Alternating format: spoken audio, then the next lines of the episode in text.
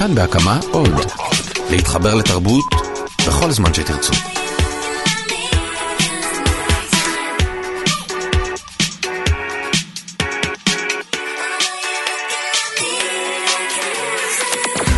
שבע סיבות שזה רעיון משוגע ללדת תינוק עכשיו. אחד, אני רק בת 27. שתיים, אני מתנהגת כאילו אני אפילו יותר צעירה מ-27. שלוש, אני ככל הנראה לעולם לא אראה את אבא שלו שוב. ארבע, אני גרועה בספורט. חמש, פעם שכחתי משרקן שהיה לי במשך שישה שבועות.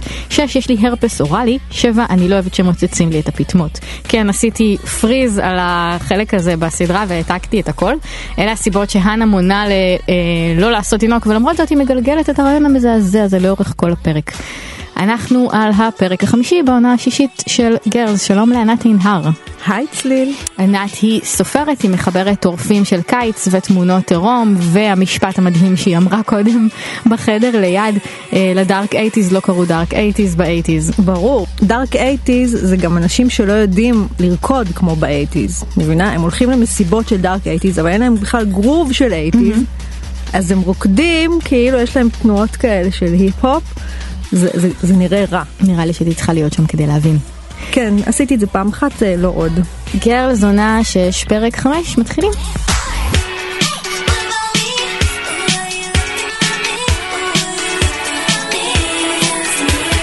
טוב, בואי נשים דברים על השולחן. אני שנאתי גם את הפרק הזה. גם את הפרק הזה? כן, גם את הפרק הקודם וגם את זה. ואז uh, אני צפיתי בו אחרי שאמרת לי שזה פרק נורא ומשעמם. ו... די מהר התגלה לי שאני חושבת שזה פרק יפהפה ומרגש. מזל, אז הצלת את המצב, אחרת לא לנו מה לדבר. לא, אפשר גם לדבר מתוך שנאה, כן. אבל uh, אני ממש אהבתי את הפרק הזה. Um... אז בואי, בואי ננסה ללכת ככה, נלך עם הצד שלך. הקטע הזה עם ההיריון, מה, מה היא רוצה?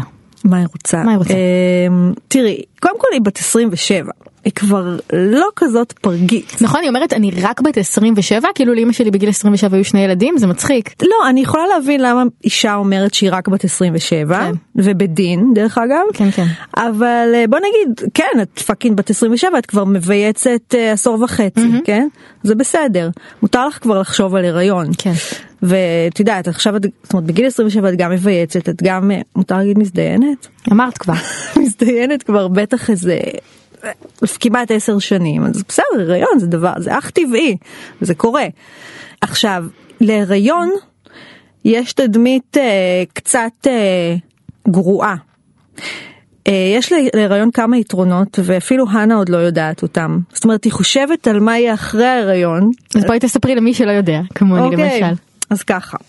הדבר כל... הכי טוב בהיריון הוא. תראי בהיריון ראשון את מרגישה כאילו את האימא של ישו. את, זאת אומרת אני יכולה לדבר בשם עצמי.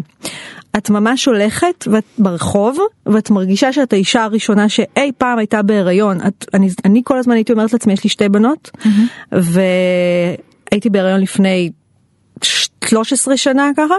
כל הזמן הייתי אומרת לעצמי את מיוחדת. את מיוחדת. את האישה הראשונה שהייתה בהיריון אי פעם. זאת התחושה. כן. תחושה לגמרי. ולכן את לא מפסיקה לדבר על זה גם. לגמרי משיחית. Mm-hmm. כן.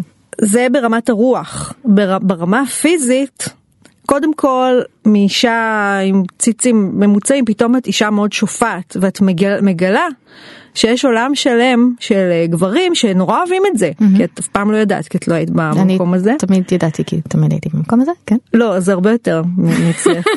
בסדר אני לא אשוויץ. אני בוחנת את זה רגע זה זה זה יותר מזה יותר מזה. קדימה. ויש בזה משהו מגניב את כאילו יש לך נוכחות נוכחות בימתית את יכולה פתאום ללכת עם חולצות בטן כי כי את יודעת פשוט הבטן שלך.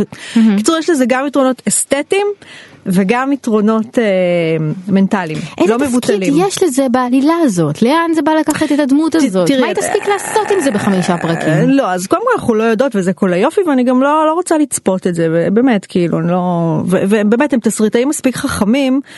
בשביל שזה, את יודעת, זה לא יהיה לגמרי, אני מניחה שזה לא יהיה שבלוני ונוסחתי, כי ראינו באמת המון המון פעמים נשים בסדרות או סרטים אמריקאים. כן, זה הפיתול הנדוש ביותר בכל עלילה. נכון, אבל תראי, אנחנו בפרק האחרון. בעונה האחרונה סליחה וזה מצד אחד טריק תסריטאי כאילו הכי באמת מתבקש והכי בנאלי שפתאום הנה את יודעת מכאילו מבחורה שלגמרי לגמרי מרוכזת בעצמה פתאום תצטרך להיות אחראית לאיזה יצור אחר בעולם. Mm-hmm. אבל מצד שני, כמו שאמרתי בהתחלה, בסדר, היא כבר התחילה סדרה כמה שנים צעירה יותר, ולמה לא? זאת אומרת... אה, אוקיי, כאילו אם נמקם את ההיריון הזה, אנחנו קוראים את גרס כסדרה על התבגרות בגדול, אז... אז את אומרת זה סוף יחסית סביר ליצירה שהנושא שלה הוא התבגרות. שזה לא, אני לא אומרת בהיריון. שזה סוף סביר, אני לא מחפשת פה, את יודעת, כל מיני סופים אפשריים ואיזה מהם סביר או לא. אני חושבת שזה כהתפתחות תסריטאית והתפתחות של הדמות הזאת, שהיא הדמות המרכזית לגמרי של בנות. כן, יש לזה מקום, יש לזה מקום, ובמיוחד אצל הנה, שאחת התכונות הכי ידועות שלה זה שהיא פשוט מרוכזת בעצמה לחלוטין. האגואיסטית הגדולה ביותר בעולם. בדיוק. והפרק הזה מציב לה עוד איזה אתגר עם התכונה הזאת. אתגר, אני לא יכולה להגיד שיותר קשה, אבל זה אתגר מאוד קשה. ו- וכבר היא עמדה בו כמה פעמים ו- ועדיין זה, זה ממשיך להכות בה. לראות הורה שלך, לראות את אימא שלה במצב פגיע ושביר, וגם במצב שבו היא בכלל לא העניין. וזה משהו שאני חושבת שהוא הוא, הוא אבן דרך בהתבגרות. הרגע הזה, יש שם רגע מקסים ש... שאימא שלה אומרת לה, וזה באמת דבר שאתה לא רוצה לשמוע את ההורים שלך אומרים אף פעם. היא אומרת לה, אני, אני מחכה באוטו בחנייה כי אני לא רוצה להיכנס לבית, כי אני לא רוצה להיות לבד, אני בודדה. ואז מה היא אומרת? את לא לבד, יש לך אותי. כמו, כמו ילדה שחוזרת מהגן עם פרח. ויש איזה רגע כזה ב... נורא אכזרי כאילו בהתבגרות שאתה מבין שלמרות מה שגרמו לך להרגיש שהיית ילד אתה לא כל החיים בשביל ההורים שלך אתה לא מספיק בשביל לעשות אותם מאושר הם לא אתה לא ישו והם לא הם לא מאושרים מעצם זה שהם הביאו אותך לעולם והם גידלו אותך. נכון. אני חושבת שזה רגע יפה כי אמנם תראי מהאפיזודה הראשונה בסדרה הזאת מהסצנה הראשונה בסדרה הזאת ההורים שלה במיוחד אמא שלה הצטיירה כאדם מאוד מאוד אגואיסטי ומאוד מאוד לא חומל. אני זוכרת היא ביקשה מהם הלוואה ממש כאילו אה, בתחילת ה... אימא שלה בעצם הראשון. מניעה את העלילה של הפרק הראשון כשהיא מתעקשת לא לתת כסף כן, והיא גם נורא כן. ברור שהיא זאת שקיבלה את ההחלטה והיא שומרת כן, על האבא ככה כן. שלא יתרכך. אז בוא נגיד שאף פעם כמעט לא היו לנו אשליות בקשר לאימא הזאת, כן? אף פעם לא הייתה כאילו איזה דמות חומלת במיוחד. אבל יש בזה משהו נורא מגניב כי היא בעצם אפשר לראות את הקשר בינה לבין הנה, זאת אומרת היא גם איזו אישה שפעם הייתה מרוכזת בעצמה ובזוגיות שלה עם בעלה, אני אפילו זוכר סצנות שבהם הם היו כזה עושים מין פרוע, כאילו היו דברים כאלה כן. פעם בסדרה, ועכשיו את יודעת, היא כאילו היא מרוכזת לגמרי באומללות שלה, בבדידות שלה, היא אומרת להנה אפילו דברים הרבה יותר גרועים ממה שאת ציטטת כרגע, בעצם אומרת לה שהיא תמיד תסתכל על התינוק שלה ותחשוב על מוות, זאת אומרת מבחינתה התינוק הזה הוא גם סוג של שמבשר את הסבתאות שלה, את הנידחות שלה, את החוסר רלוונטיות שלה, כי כמו שהיא אמרה, אף פעם לא תהיה סבתא כזאת שתיקח אותו אה, ב- לטיולים במכונית פתוחה או משהו כזה, זאת אומרת, היא, היא פשוט לא, לא נועדה לזה. כאילו הר- הרגע הזה של להביא את, ה, את הגוזה להורים שלך ולהפוך אותם לסבא וסבתא שזה אמור להיות נורא מאושר פה זה, זה- רגע כזה של אני גם ככה בודדה ו, ומבוגרת ואת. מבשרת לי על מותי עכשיו. כן, כן. מה שאולי לא נאמר כאן, אה, זה שיש פה, יהיה כאן שילוש, זאת אומרת, כבר יהיה דור. שלישי והנה אולי במקום להיות הילדה הקטנה של אמא שלה היא תהיה האמא הגדולה של התינוק שלה זאת אומרת יש פה הבדידות שלה רק תתעצם של הסבתא הזאת כבר להנה יהיה תינוק משלה היא עכשיו תה- תהפוך לאמא. ו... ברגע שיהיה לה תינוק אז אני מניחה אם יהיה לה תינוק אז אני מניחה שאת יודעת כל תעצומות הנפש שלה היו מוקדשות לתינוק ועוד פחות לאימא שלה מאשר עכשיו. אה, זאת אומרת אלה מין רגעים אחרונים כאלה אפשר להגיד שבהם אימא שלה עוד יכולה לסחוט אותה רגשית כן לנצל את הנקודות הרכות שלה פתאום להפוך יש פה היפוך תפקידים. לשתות ממעיין הנעורים שלה לצאת במנהטן ולהשתכר ו- כן ו- בברוקלין. ו- ושיחפשו אותה גם את מבינה זאת אומרת שגם יחפשו אותה. כי אם- היה לה תינוק אז היא לא הייתה היא לא הייתה שמה ש- לב. לא יודעת אם לא. הייתה שמה לב, יכול להיות שהיא פשוט לא הייתה יכולה לצאת מהבית ו- ולעזוב את התינוק בבית או להתרוצץ עם התינוק ברחובות ברוקלין ולחפש אותה את מבינה זאת אומרת זה מין רגעים אחרונים כאלה שבהם אה, היא עוד יכולה לסחוט את הנה ולהיות קצת הילדה הקטנה של הנה לפני שיבוא איזה תינוק ו- ובעצם יגזול את המקום הזה לגמרי. יש משהו נורא יפה בסצנות האלה שהן ביחד שהן שתיהן לובשות שמלות אה, צהובות פרחוניות כאלה. וזה משהו שמאוד מאוד היה מזוהה עם Mad Men ב Mad Men זה ממש היה כלי אומנותי שהשתמשו בו כמעט בכל פרק, כדי להראות ששתי דמויות הן באותו מצב בחיים, שהן דומות אחת לשנייה, או שהן אותו דבר. היו מלבישים אותן באותם צבעים או באותו pattern. היא הרי גם מחליפה שמלה, בהתחלה יש לה שמלה אחרת, ואז היא בעצם פושטת את השמלה הזאת ואחר כך מוצאים אותה עם שמלה אחרת לגמרי את אימא של האנה.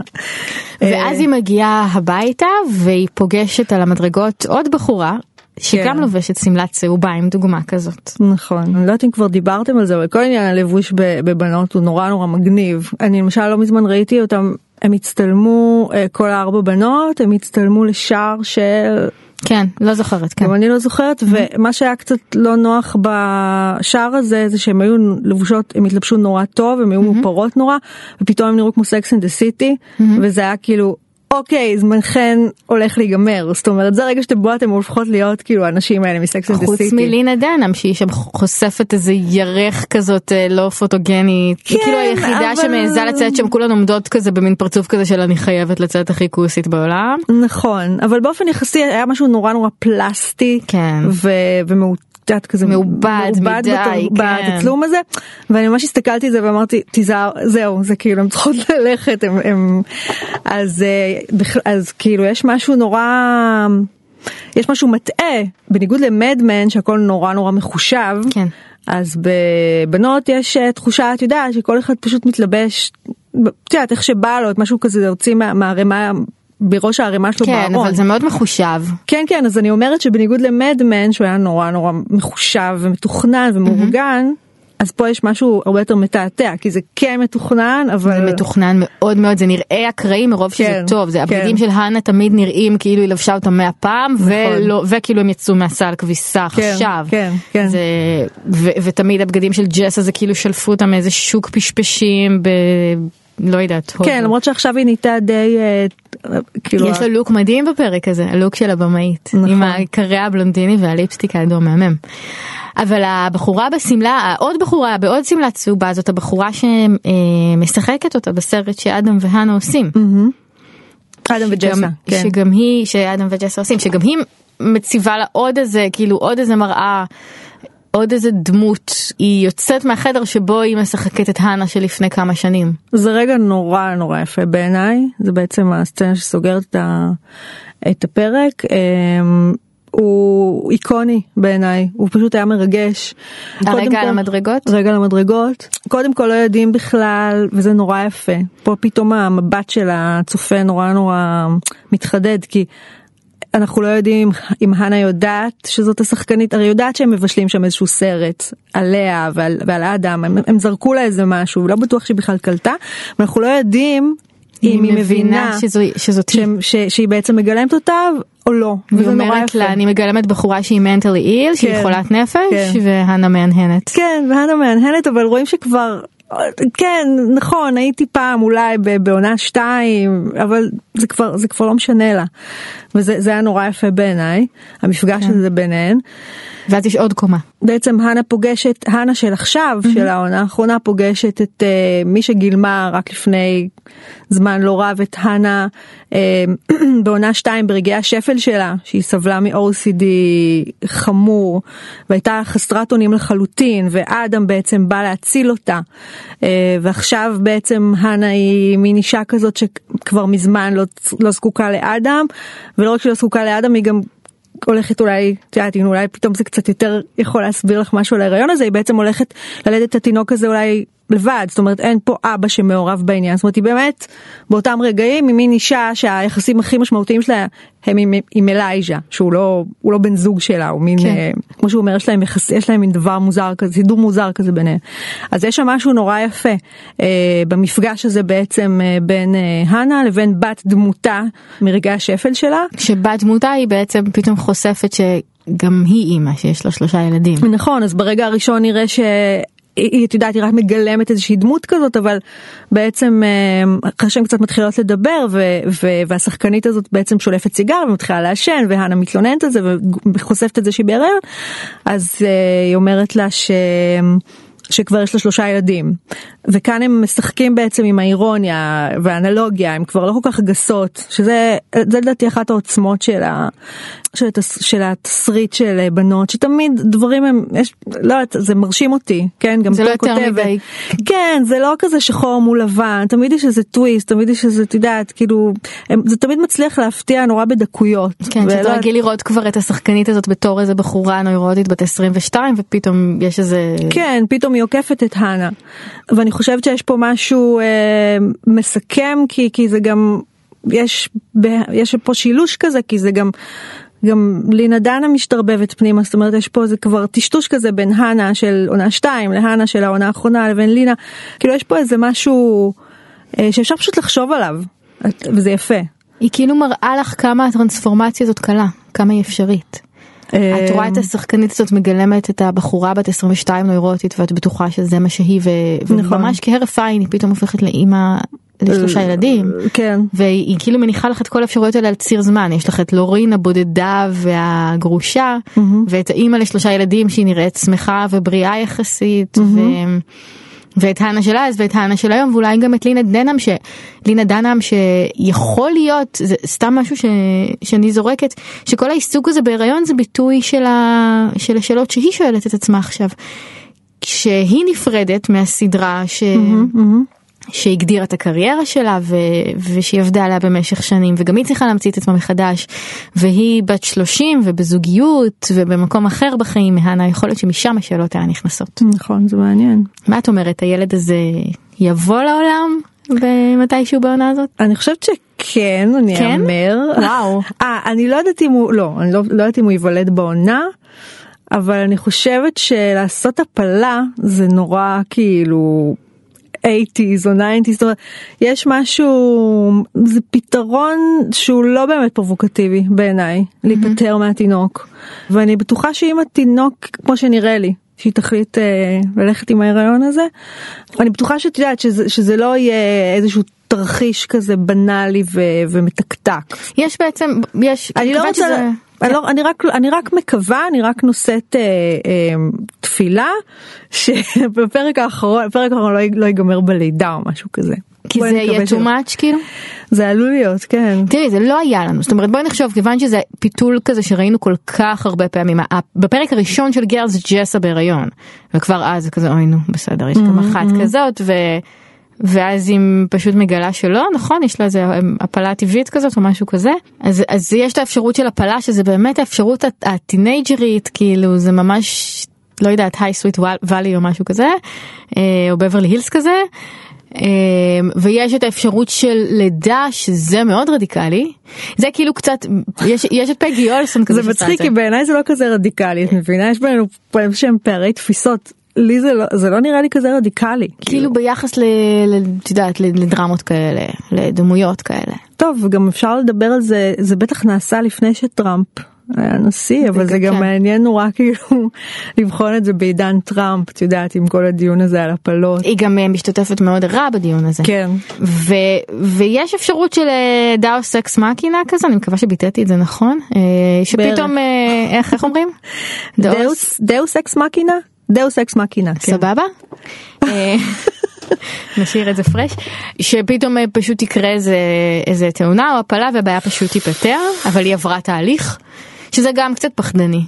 לא, אני אומרת לך שזה, אני אומרת לך שהתינוק הזה זה ייוולד. יהיה זה אמיתי זה ייוולד זה ייוולד, הדבר הזה. ייוולד, ובעיניי זה לא, זה לא כזה רדיקלי, באמת. כאילו, את יודעת, נשים בתל אביב כאילו חד הוריות. כן בנות 37 לא בנות 27 ככה נכון. בלי עבודה ובלי זה. נכון, אבל לא יודעת, לי זה, זה, אני לא יודעת, זה נראה לי כמעט מתבקש, האמת. כאילו דמות שאולי תתבגר רק כשמשהו יכריח אותה. כן, אני לא רוצה לדבר פה על עצמי, זה לא התוכנית שלי, אבל זה, זה לגמרי עובד ככה. זה יכול לעבוד ככה גם בגיל 37, את מבינה? בת לא... כמה את היית כשנולדה ישו שלך? אה, 34. וזה התבגרות מיידית. ממש, בן לילה, כאילו. כאילו הגיל פה לדעתי הוא, הוא די חסר משמעות, כי אתה יכול להיות ילד וילדותי ומרוכז בעצמך בטירוף, כאילו גם אחרי גיל 40. אני חושבת שאנחנו רואים פה כמה רגעים כאלה של אה, התפכחות ושל פרידה שהם משני צידי הקו. יש לנו את הדיאלוג בין ריי למרני, שהוא איום ונורא, איום ונורא מה שעשו לדמות הזאת. כן. זה כאילו רגע כזה של להבין שהבן אדם שעומד מולך הוא לא קשור בשום צורה למה שחשבת שהוא. ו, וזה קורה שם כמה פעמים, זה קורה לא מול מרני, זה קורה לדעתי לאדה מול ג'סה בקטע שהיא אומרת לו זה הסיפור שלנו אז כן. הסרט הזה אמור להיות Mhm, עלינו נכון. וזה קורה להנה מול אלייז'ה. כשהוא אומר לה תהיי אימא נוראית כן. שגם את הזוגיות הזאת לא קניתי אף פעם כאילו כל הדמות הזאת מופרכת בעיניי. וזה גרם לי לחשוב מה גורם לנו ועד עד איזה גיל כאילו להכיר בן אדם להכניס אותו לחיים שלך ופשוט לדמיין באופן פרוע לחלוטין כל מיני דברים עליו שלא קשורים למציאות. עד ההתפכחות הכואבת שיכולה לקחת שנים. לפחות שאתה כבר בן 20 ומשהו, אז אתה כאילו כבר בוחר את החברים שלך. זאת אומרת, אתה לא חבר של כל מיני אנשים כי אתה איתם בכיתה בתיכון, או היית איתם בצבא, כן. ופשוט כאילו זה מין חברות אה, זה גם הרבה כפויה. יותר קשה לעשות חברים בגיל הזה אז אתה צריך ממש לרצות כזה ולהתגבר על הבושה כן. ולסמס ולקבוע פגישות כן. אז אולי באמת יש מין אשליה כזאת שאתה אתה כבר בחרת לך אותם והחברים שלך הם בדיוק חברים שהם, שהם מתאימים לך וזה מין חברי בוטיק כאלה שאתה Hmm. כזה בוחר אותם בק- בקפידה ואתה מקפיד כאילו אני, אני, אני יודע אני מכירה את זה. כן. אה, כאילו היכולת להמציא לאנשים אישיות שאין להם היא... אני חושבת שלוקח הרבה שנים פשוט לראות את הדברים כמו שהם. איך להפוך לאנשים מבוגרים לפי גרלס? מה שאני חושבת שאפשר ללמוד מהפרק הזה זה כשקורה לך הדבר הנורא קשה הזה שבו הורה מספר לך משהו שאתה מרגיש ש... שאתה לא אמור לשמוע בתור הילד שלו, צריך להקשיב. וזה קשה אבל זה רגע שמשנה ומבגר את היחסים ביניכם. ונורא משתלם לעבור את זה, נורא משתלם mm. כדי להרוויח תקשורת טובה עם ההורים שלך, באמת בתור בן אדם מבוגר וגם צריך, צריך לאפשר להם פשוט לדבר איתך, להיות ולא אנשים ולא לגונן, הורים. כן, ו- לא לגונן עליך כל הזמן וכן להיות אנשים שלא, שאתה לא מרכז החיים שלהם. זה מעניין מה שאת אומרת ברגע הראשון שאמרת את זה אז ממש התנגדתי בראש אבל אה, כשאמרת לי ש... כבר האשליה הזאת שהם לא את יודעת איזה super heroes מתנפצת בגיל הרבה יותר כשאתה teenager ואז נכון, אתה- לא זה שלב ואז יותר מתקדם, ואז אתה נורא כן. מתעצבן. אה, אז נכון כאילו יש בזה משהו ואני יכולה להגיד לך שאני שואלת את ההורים שלי את השאלות הכי קשות עכשיו כאילו שאף פעם לא העזתי לשאול. ויש לי עוד עצה שקשורה ל... לפ- לפתיחה שלך, כן. הרשימה של הנה למה לא להביא תינוק, שהיא כותבת שם אני רק בת 27, דווקא זה טוב, אבל הרבה פעמים אנשים אה, כשהם מגיעים לאיזשהו גיל חדש, זה, זה, זה, זה כאילו זה הגיל הכי זקן שהם אי פעם היו בו, לא, תמיד. ואתה. מזדעזע, ואז אחרי שנה אתה אומר וואי, כאילו 27 זה, זה נורא צעיר. נורא צעיר. אז אני חושבת שצריך לחלק איזה גלולה כזאת של, אה, של מין כאילו יכולת אה, לתפוס את הגיל שלך עשר שנים אחורה. וואו. כאילו. לא, אני לא מאמינה שימציאו כזאת גלולה, אולי כן, אני לא יודעת, משהו כזה, אתה יודע, פסיכיאטרי.